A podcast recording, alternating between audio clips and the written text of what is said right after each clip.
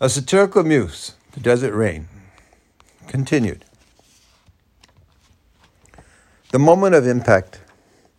Timing was always important in life, but in this case, it seemed to not matter as much as the actual impact on the situation. Change was the one thing that was always guaranteed in life. The Muse and his Desert Rain, they were on a hiatus. They had mutually called a temporary end to communication. Maybe they both knew deep inside it was not a relationship that was going to ever be fulfilled in the way that most relationships were fulfilled. Or maybe it was just the motion of the sun and the planets. It really did not matter that much why. What mattered more was the timing of it. Either way, the Muse was boarding a plane to fly to Sacramento to visit his wife, who had moved there he had remained in the City of Angels to take care of his dying father, and she had pursued her career and a great job offer. The muse knew he was depressed, but depression was not something that he let bother him or prevent him from taking care of the things that he needed to take care of. The depression was just part of life.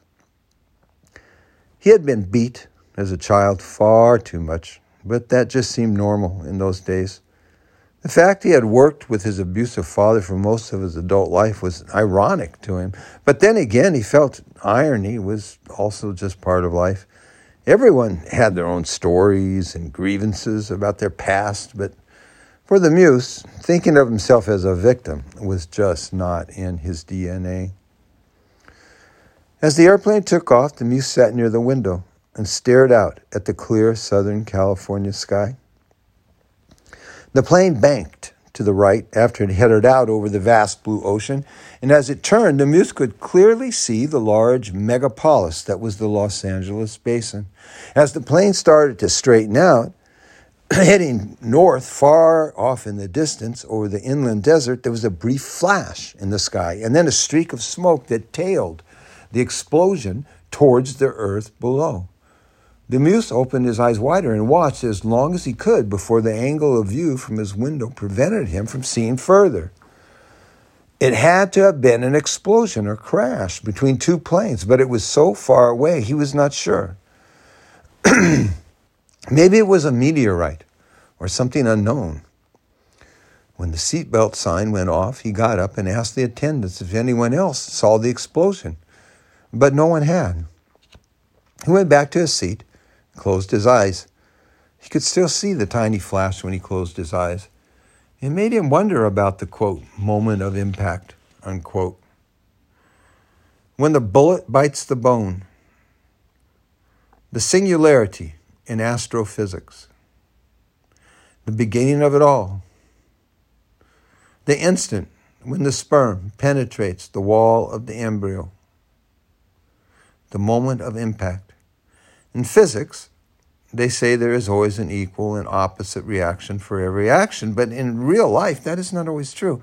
If a woman gets pregnant, pregnant unexpectedly and is not sure who is the father, she may pick the most likely male candidate to claim as the father. We see that on Jerry Springer all the time. Still, it is that instant, the moment of truth, the point in time when something wonderful, some creative idea comes from seemingly nowhere and sprouts from deep within your mind that makes you wonder what really is the moment of impact? Is it God? Is it just some time and space merged into a moment of random perfection? It was a good question to ponder, and that flash in the sky made the muse think about it. The muse opened his eyes and looked out the window again. The sky was becoming dark and cloudy as the sun began setting on the other side of the plane. He touched the window knowing that it would feel cold, and it did feel cold, so that reassured him he was still alive. Sometimes, when he closed his eyes and let his thoughts drift, he felt like he may never come back. That feeling did not happen too often, but it did happen enough that it often scared him. He felt like he was merging into outer space and losing his being to the background noise around him. The cold window made him feel alive. As he came back to reality, he realized he was in the seat of an airplane and he recalled that he had been thinking about the quote moment of impact. And he felt silly that he had wasted his thoughts on thinking about something he knew he could never understand. He smiled to himself and ordered a drink from the passing attendant. Thank God the flight was not that full and he was sitting alone. He had never liked sitting next to strangers on an airplane. After he finished his drink, once again his mind drifted back to the flash he had seen in the sky, and again his mind pondered the quote, moment of impact, unquote. He recalled the time he had punched a man he had hated for years in the face. Why had he waited so long, he thought? What was the actual thought or lack of thoughts that led to that exact moment in time and space? He knew the action had changed him and had changed the course of events and others that were involved in the emerging drama at the time. He went to jail for striking that man, but he also saved part of his father's fortune. He knew the reason behind the blow, but he did not know how the actual quote, moment of impact unquote, had come about. His rational mind would never have taken that course of action. But at the same time, he was not sure if his rational mind ever really controlled his life. How was fate leading him now? Why was the future so hard to see? Why was this girl he had never met and most likely would never meet pulling so hard on his heart and his thoughts? It was far from rational, and yet it was a soft feeling that seemed to make him smile inside. The light bulb in his head was not yet all the way lit, but it was warming up. He needed more energy, but instead he ordered another drink. The plane was going to land soon, and suddenly the Muse had a very strange feeling of approaching doom. There was a darkness starting to surround him like a fog creeping in from the ocean. Was the plane going to crash? He knew something was going to happen, but it was not something he had had any clue about, and he didn't know when it would happen. He sat up straight in his seat and waited for something to happen, but nothing did. The plane landed very smoothly and taxied down the runway to the gate. The muse realized he had been holding his breath and took a deep breath. Maybe it was a panic attack, he thought to himself. He knew he was an emotional wreck, but he also knew that was only an excuse for not carrying on with his life. So he sat up tall and forced himself to calm down as he left the plane. There was no approaching doom, at least not in the immediate future. The muse's wife picked him up at the airport and they drove to Lake Tahoe. The sky was clear and it reflected off the deeper blue of the lake when they arrived. It was one of the most beautiful vistas he had ever seen. The muse felt like he was living inside a dream. The wine and high altitude kept his thoughts on the moment, and each moment was sweeter than the glass of wine he held in his hand as he peered out over the vast expanse of crystal blue water towards the snow tipped mountains on the other side of the lake. Time no longer existed. The ukulele girl was just a distant memory, and the warm sunshine felt like it was kissing his face. Quote, Maybe this is my real home, he thought he constantly thought to himself the same thing throughout the weekend. On the flight back to the big city, the muse slept. The purr of the jet engines were comforting in some odd way, and the stewardess had to wake him up when the plane landed. The muse turned on his phone and saw he had a number of messages from his older sister. He returned her call, and as expected, their father was now back in the hospital. They talked and made plans about what to do in regard to his hospice care. When the muse returned to his home again, his sister called him and told him that now their father was being transferred to the adult psych ward at the hospital. He was having dementia because of his age and physical condition. The muse was tired from the long weekend, but he did his filial duty and went to the hospital to visit his dying father. After the visit, and on the way back to his home, it at least dawned on the muse what was now happening. It was a revelation that changed his life. It was if a light inside of him was finally being turned on. Somewhere deep inside of him, a dark piece of coal was being crushed to a diamond. The force was weak, but it was steadily growing, and he knew now fate would no longer guide his life. He saw into the future. It was just a spark of light in time that he really did not want to embrace very much, mainly because he didn't want to see the future. His rational mind told him the future may not always be the happiest of visions. The present seemed sweeter for now. It was obvious in his vision that from the past to his present, the behavior of his friends, family, and even brief acquaintances were all blended into an interesting quagmire of mostly animalistic actions mixed with a very small percent of compassionate actions. He had instantly recalled everyone he had ever known and saw into their futures much more clearly than he saw into his own. He could see the desert rain flooding the dry desert. It was a three part revelation that would be obvious to any astute observer of history or anyone that took time to analyze human behavior and civil order. The muse had to throw all his ideas about his life away, or they could mutate into dark realms of cunning, fatalistic, and fragile temporary realities that may lead to pure decadence or destruction. For the muse, it was the end of any subjective, quote, normal, unquote, future. He knew he would live the rest of his life constantly enveloped in the visions he was seeing. He knew he would be able to see his way forward no matter what circumstances arose. Still, he did not know and he did not want to know what those exact circumstances would be. He knew he would have to face the darkness with courage but he was not sure he had enough courage. He was scared of dying. Chapter 4 Honor. He was a Norseman, tan, tall, broad shoulders, and long, flowing, brownish blonde hair, arms like thunder poles, and a big smile blown off course on the raging emerald sea of hectic life and thrown into the endless yet warm sea, he floats adrift on the wreck of his boat. He's the only survivor of the violent storm and the hungry sharks that devoured his shipmates until, after days of scorching sun and near starvation, he lands on what appears to be a deserted island. He is alone.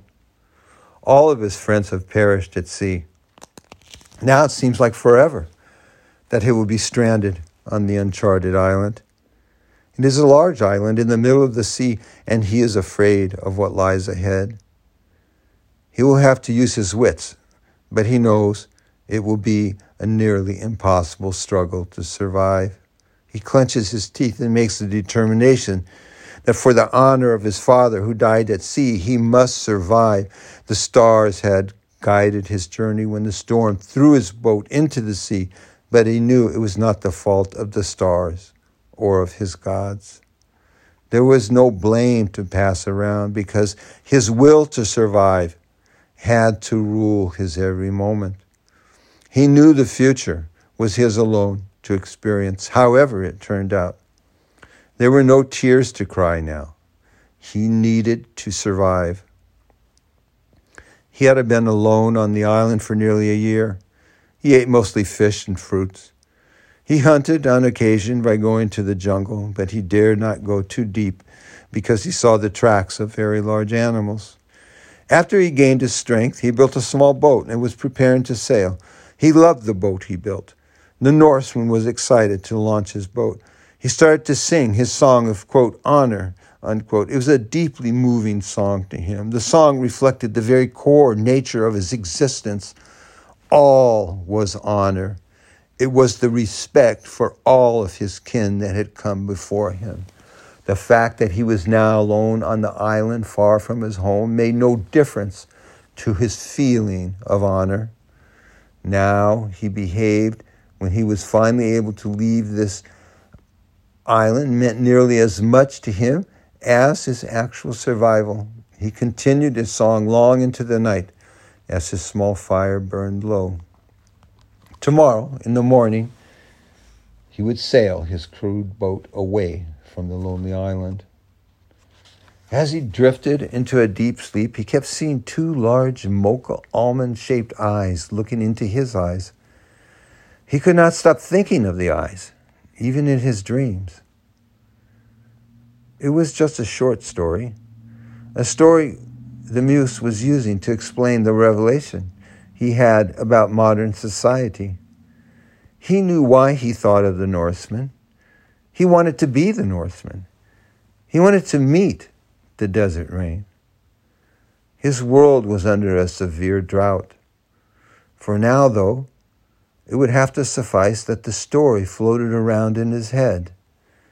When the Northman opened his eyes, he first saw the sun rising in a blazing orange ball on the distant horizon. He was ready to leave what he thought was a desolate island. As he started to sit up, he felt doom. He turned his head slightly to the left and then felt the point of a knife or spear that was pricking into his side. Instantly, he became wide awake. He turned his head, and there were two men and a woman standing behind the two men. All he could do was remain frozen and stare into the dark, almond shaped eyes of the woman. They were the eyes from his dream the night before, but now it was not a dream. He felt scared, and he was sure they would kill him. The three people were dressed in long, colorful, yet simple gowns. They started to talk to him, but he could not understand anything they were saying. The men motioned for him to rise, and at the same time they kept the spear against his ribs. The Norseman was ready to fight if he needed to, but for now they didn't seem like they were going to actually harm him, so he took a deep breath and stood up. One of the men motioned for him to start walking towards the beach, so he did. He wanted to glance back at the woman because she was beautiful and it had been many, many months since he had seen a female, but he kept walking because he was scared they may poke him with the spears. Ahead and down the beach to the right, where the sun was rising, he could see there was a dark wooden canoe on the beach. He knew now he was being taken as a prisoner, and he also realized that what he had thought of as a deserted island most likely was not a deserted island. Once in the boat, they motioned for him to take the oar and paddle. One man also rowed, and the other man sat behind him, keeping the spear raised, ready to strike if he did not cooperate. The woman sat in the front of the boat, facing towards him. She was lovelier than when he had first noticed her, and now the robe that had been covering her body exposed her smooth brown thigh. Unlike the woman he had known from his country, this woman seemed to have no hair on her legs. The two of them stared at each other as the Norseman paddled. She seemed to be as curious about him as he was about her. After more than an hour of paddling along the shores, she briefly smiled at him. He was scared to smile back since the man behind him still held the spear, so he remained stoic, but returned her smile with his eyes. The woman gently parted her lips and seemed to let out a brief sigh. Then she closed her eyes. After another half of an hour or so, the Norseman could see they were heading to a small bay where a fairly large ship was anchored. He could see there were more men and women on the boat. As they drew closer, he could see many on the boat had gone to the side of the boat and were pointing at them. He assumed they were surprised to see that their peers had captured him. When they pulled alongside boat, the boat, the woman climbed out first up a rope ladder. This time he saw more of her legs. He was scared, but so far they had not harmed him, and it did not appear that they were going to threaten him. He climbed up the ladder next, and the woman was waiting at the top with two other men who were holding spears. She waved her arm and said something to them, and they lowered the spears. She then took him by the hand and led him to a cabin in the back of the boat. He was surprised at how firmly she held on to his hand. No one followed the two of them as they walked along the deck. The people that had watched him, mostly the women, now flashed smiles at him and chattered in whatever language they were speaking. The Norseman no longer felt he was in any danger, but now another feeling crept into every ounce of his being he started to realize he may never return to his home. It dawned on him that he had nothing left of his former life other than his honor. He felt dizzy and thought he may pass out, and then the woman took his arm and held it with both her hands. He felt safe, but very alone. He felt the woman's love and compassion, but that was not enough to overcome the dread he felt of not being with his own people. He then fainted in her arms just as they approached the cabin. When he awoke, he was laying on a soft bed. He was naked, except for a cloth covering him. He could smell sweet scents. He moved his arm to his face and saw his skin was clean. He had been shaved, and coconut oil had been rubbed on his skin. The woman sat on a pillow a few feet away from him. Farther away sat one of the men from the canoe and another older man. They were eating and drinking. The Northman realized how famished he was. He sat up, and the woman came to him and wrapped another cloth around his naked body and tied it in place. The men who were eating waved their hand and said something which he did not understand. The woman took his hand again and led him over to a stool near the other two men so he could sit and partake of the refreshments. The Norseman said, quote, Thank you, unquote, and nodded his head. He sat quietly with the two men and ate. The food was spicy, but he enjoyed the taste. After they ate, the two men said something to the woman, and she came over and sat next to the Norseman. At that moment, he realized he was hers, and hers alone. His past would have to remain hidden in the recesses of his memory. The woman would love him, but he must adopt to her culture if he was to survive. Maybe at some point he could leave on one of the boats. He was a man of honor, and he realized he was not a prisoner of an enemy, but a captive of a princess. At least after his solitude on the island, he now had a purpose other than building a boat and wanting to leave. He guessed the woman was a princess, well, whether she was or not. He believed she was the daughter of the older man. They talked and made hand gestures, trying to communicate with him. After a few hours, there was a laughter and a bit of communication. They learned his name and he learned theirs. He didn't notice the boat was now sailing and they were far out to sea. It was night. The conversation wound down, and what little communication that had happened seemed sufficient for the two men and the woman. She left, and the men motioned for him to lay down and sleep. So he did. He slept like a baby and did not remember any dreams when he woke up. When the dawn came, the ship floated on a gentle breeze and calm seas into a magnificent harbor. Soft clouds floated above the well tended tropical green hills in back of the harbor, and to the south along the shore there was a quaint city. The Norseman was gently awakened by his princess named Jikada. He recalled her name from the learning lesson the night before. The rest of his mind was blank.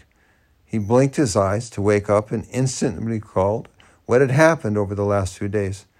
Jikata sat close to him, and he felt like reality had turned into a dream, a nice dream. He was trying to wake up and kept blinking his eyes. Jikata leaned in close to him and stared into his eyes. Then her lips touched his. He felt like he had landed in paradise. She then, ever so slowly, in the most alluring way, moved away from him. Then again she leaned forward and kissed his lips. He felt her breast touching his chest for an instant, and then she completely pulled away from him. He opened and shut his eyes, again trying to see if he was really awake or asleep. It was not a dream. Time passed, and the Norseman matured from a young man into a father with his princess bride. They lived a peaceful life. She bore him two children, a boy and a girl. The city was close to the sea, but the Norseman no longer felt any desire to journey from what was now his home. Though he was the only man in the village with blue eyes, he was accepted as one of the natives. He learned their language and culture. On occasion, he would travel along a road from the coast to the neighboring village where his wife had relatives. He knew he was on a large island, far from where he had left his mother and father, but his desire to return to his people had nearly completely diminished, and he rarely even thought of his culture, other than on rare occasions when he pulled the two battle swords that had been given to him by his father when he married his princess. The swords reminded him of when he would play with wooden swords as a child with his two brothers and cousins. Occasionally, he would see his mother in a dream, but that was now becoming less and less. His wife was pregnant again, and he wanted the child. If it was a girl, he wanted it to be named after his mother. His wife agreed. Time passed, and now the Norseman had three children, and they were all vibrant young adults. They were learning and enjoying the same peaceful life he had come to know. It was a foggy morning, and the Norseman lay in his bed with his princess. They were jarred from sleep by a loud knock on the door. The Norseman hurried to the door. It was a messenger sent from his father in law. It was bad news. There was a ship that had docked in the neighboring village, and the men from the ship were pillaging the village. Buildings were being burned and women were being raped. The men that were committing the atrocities were physically the same as the Norsemen. When he heard those last words from the messenger, that the men were the same as him, he wondered for a brief instant what that meant. Then, when he questioned the messenger, he felt he was not familiar with the words that the messenger was using. Was it the intonation? Or had he never learned those words? He quickly turned to his wife and she explained the term he had never heard before. For the first time since he had been lost at sea and rescued by his princess, he realized that some people, or many people, in his village looked at him as different from them. He laughed out loud. He laughed at his own naivety because it seemed silly, and he knew the one word that referred to him as an outsider in all reality was trivial and not reflected of people's attitudes in the village. It was also the word for an orange fish. He knew who he was and where he was. It made no difference what words were used to describe him. What mattered was his honor. Honor was his only mission. He told the messenger he would be at the town center shortly. He kissed his wife and stood tall, ready to face his future. He knew who his people were, and he had to protect them. He had a choice, but really, there was no choice if he followed his honor. His instinct was driven by his honor. His oldest son wanted to go with him. He was a strong young man, but the Norseman was not going to allow him to come. The son pleaded, but the Norseman refused. There was no time to discuss the matter further. He quickly dressed and then headed down the path to the central part of his village to meet with the others. He brought both of his battle swords. His wife begged him not to go as he jogged away. She fell to the ground in tears, fearing the worst. Her children consoled her. At the center of the village, a large group of men had gathered with their weapons. A few had swords, like the Norsemen, but most only had large staffs and spears. The village elders led them down the path along the shore to their neighboring village. After about half an hour, they could see the smoke on the horizon. When they rounded the last curve in the path down, down the hill leading to the village, they could see more smoke rising on the horizon from the now smoldering, smoldering buildings. Further down the path, they encountered men, women, and children that were fleeing the village. Some were gravely injured, and their wounds were wrapped in bloody cloths. Some of the men had been retreating, now stopped and joined the group that was going to confront the intruders. They could see the boats in the harbor from the path high above the village. There were four boats, so that meant there could not be more than a hundred or so of the intruders now the men proceeded with caution. It was nearly noon, and the sky was beginning to cloud over from a fast approaching storm. They hid in the hills above the village, peering down at the Viking intruders. The Vikings were armed with swords, but the weapons made no difference because there were few people left in the smoldering village. The Vikings had piled the dead bodies of the men that had resisted them on the beach and were piling wood over them to burn them. They were drinking the ceremonial alcoholic beverage the villagers stored for special occasions or ceremonies. They were roasting pigs and chickens. They had women and young girls tied together with ropes, and they were taking turns raping them. It was a horrifying and gruesome scene. The men on the cliffs wanted to attack immediately, but the elders held them back. They needed to have a plan. The Vikings were well armed, and if they just came running down the hill at them, it could turn into a, a losing battle. The Norseman sat alone, away from the others on the hill, and felt very ill. He was by himself, weeping and throwing up. He felt in some way guilty that it was his people that were doing this to what were now his family members. He realized he would have been doing the exact same thing had he not been lost at sea. He did not want the others to see him crying. He knew some of the Norsemen could be his relatives or friends. There was a good chance he even knew some of their names. It was a horrible feeling, and he couldn't contain his emotions. More than the confusion in his mind was the confusion in his soul. One of the leaders from the village came over to him and put his arm on the Viking's shoulder. He spoke in a soft, low tone to him and explained that if the Norseman wanted to not participate in the attack, that he would understand, but also that if he did not participate, then the other men most likely would exile him from the village. The Norseman understood this was his reality alone. Neither his fellow villages villagers nor the invading Norsemen had the same dilemma. He composed himself. He started, he, stare, he stared into the eyes of the elder and explained he was fully committed to protect his people. He would fight with every last ounce of energy he had. It was his duty and his honor. The Vikings below were long out of his memory, and most likely they were not his family. His wife and children were waiting for him to return from the battle. The elder motioned for some of the other men to come over to where he and the Norsemen were sitting alone. The elder told them that the Norsemen would lead the assault on the invaders as soon as the rain began to fall.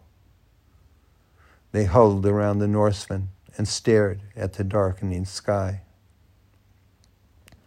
The fires continued burning. The dead kin on the beach, and the stench sickened them all. All men are afraid when they go into battle.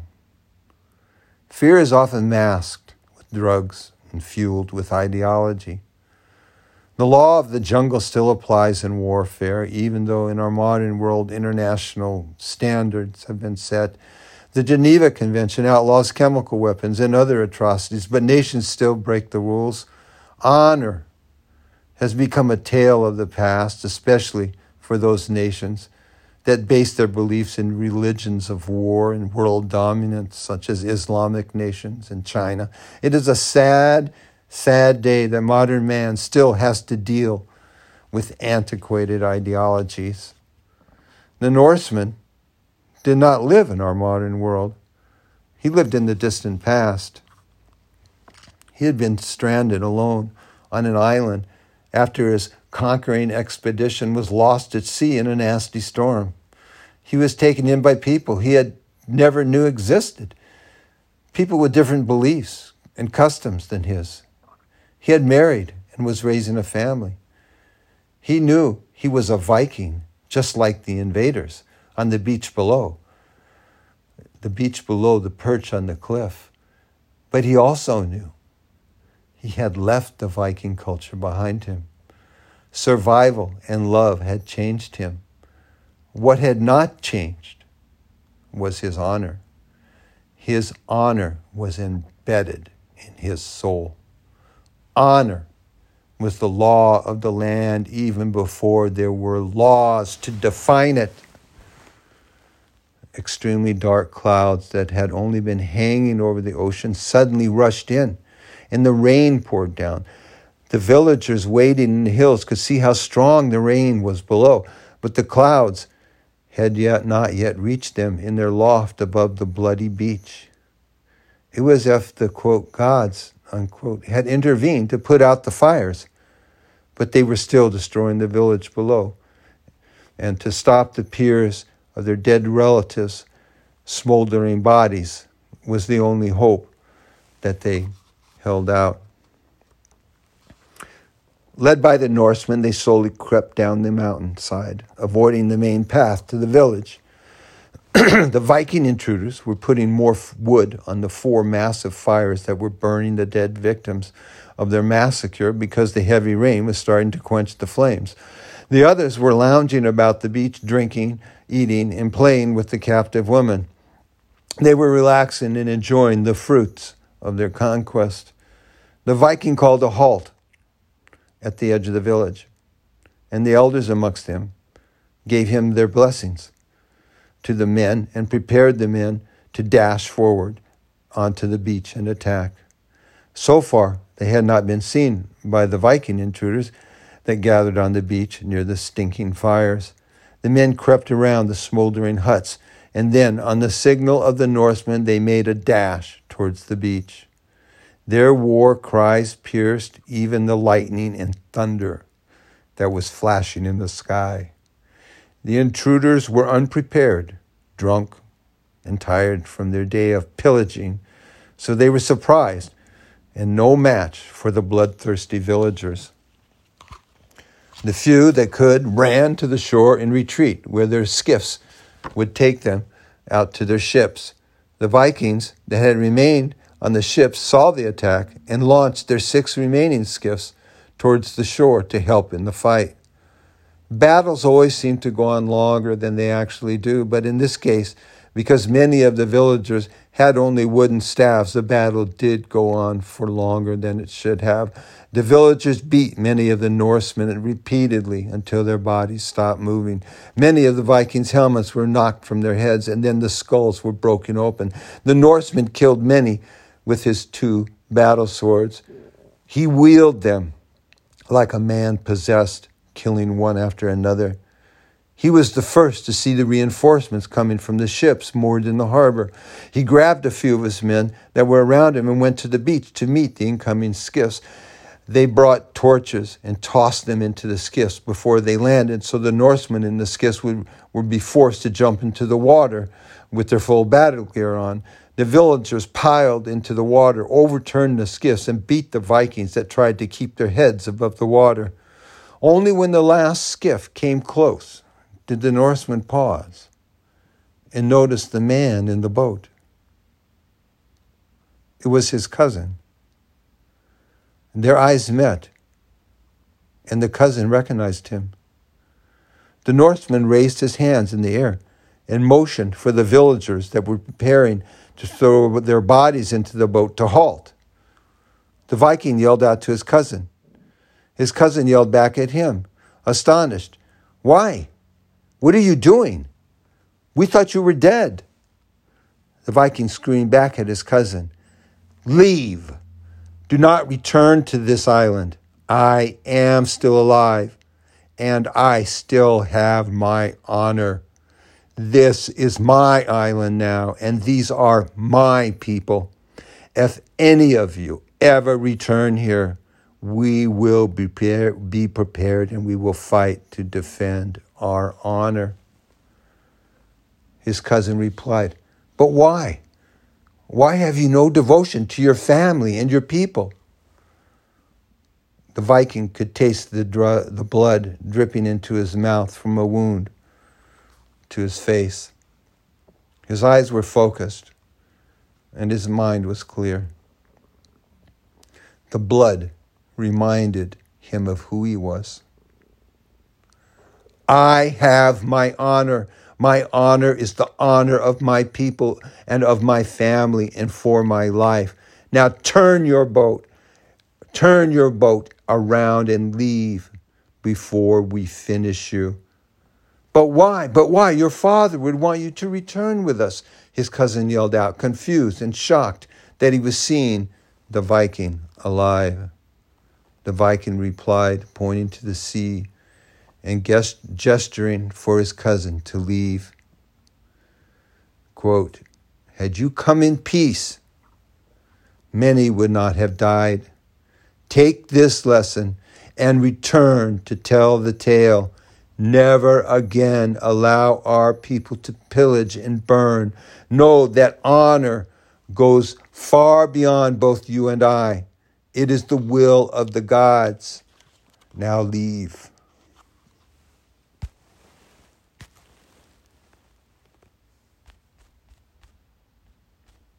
To be continued.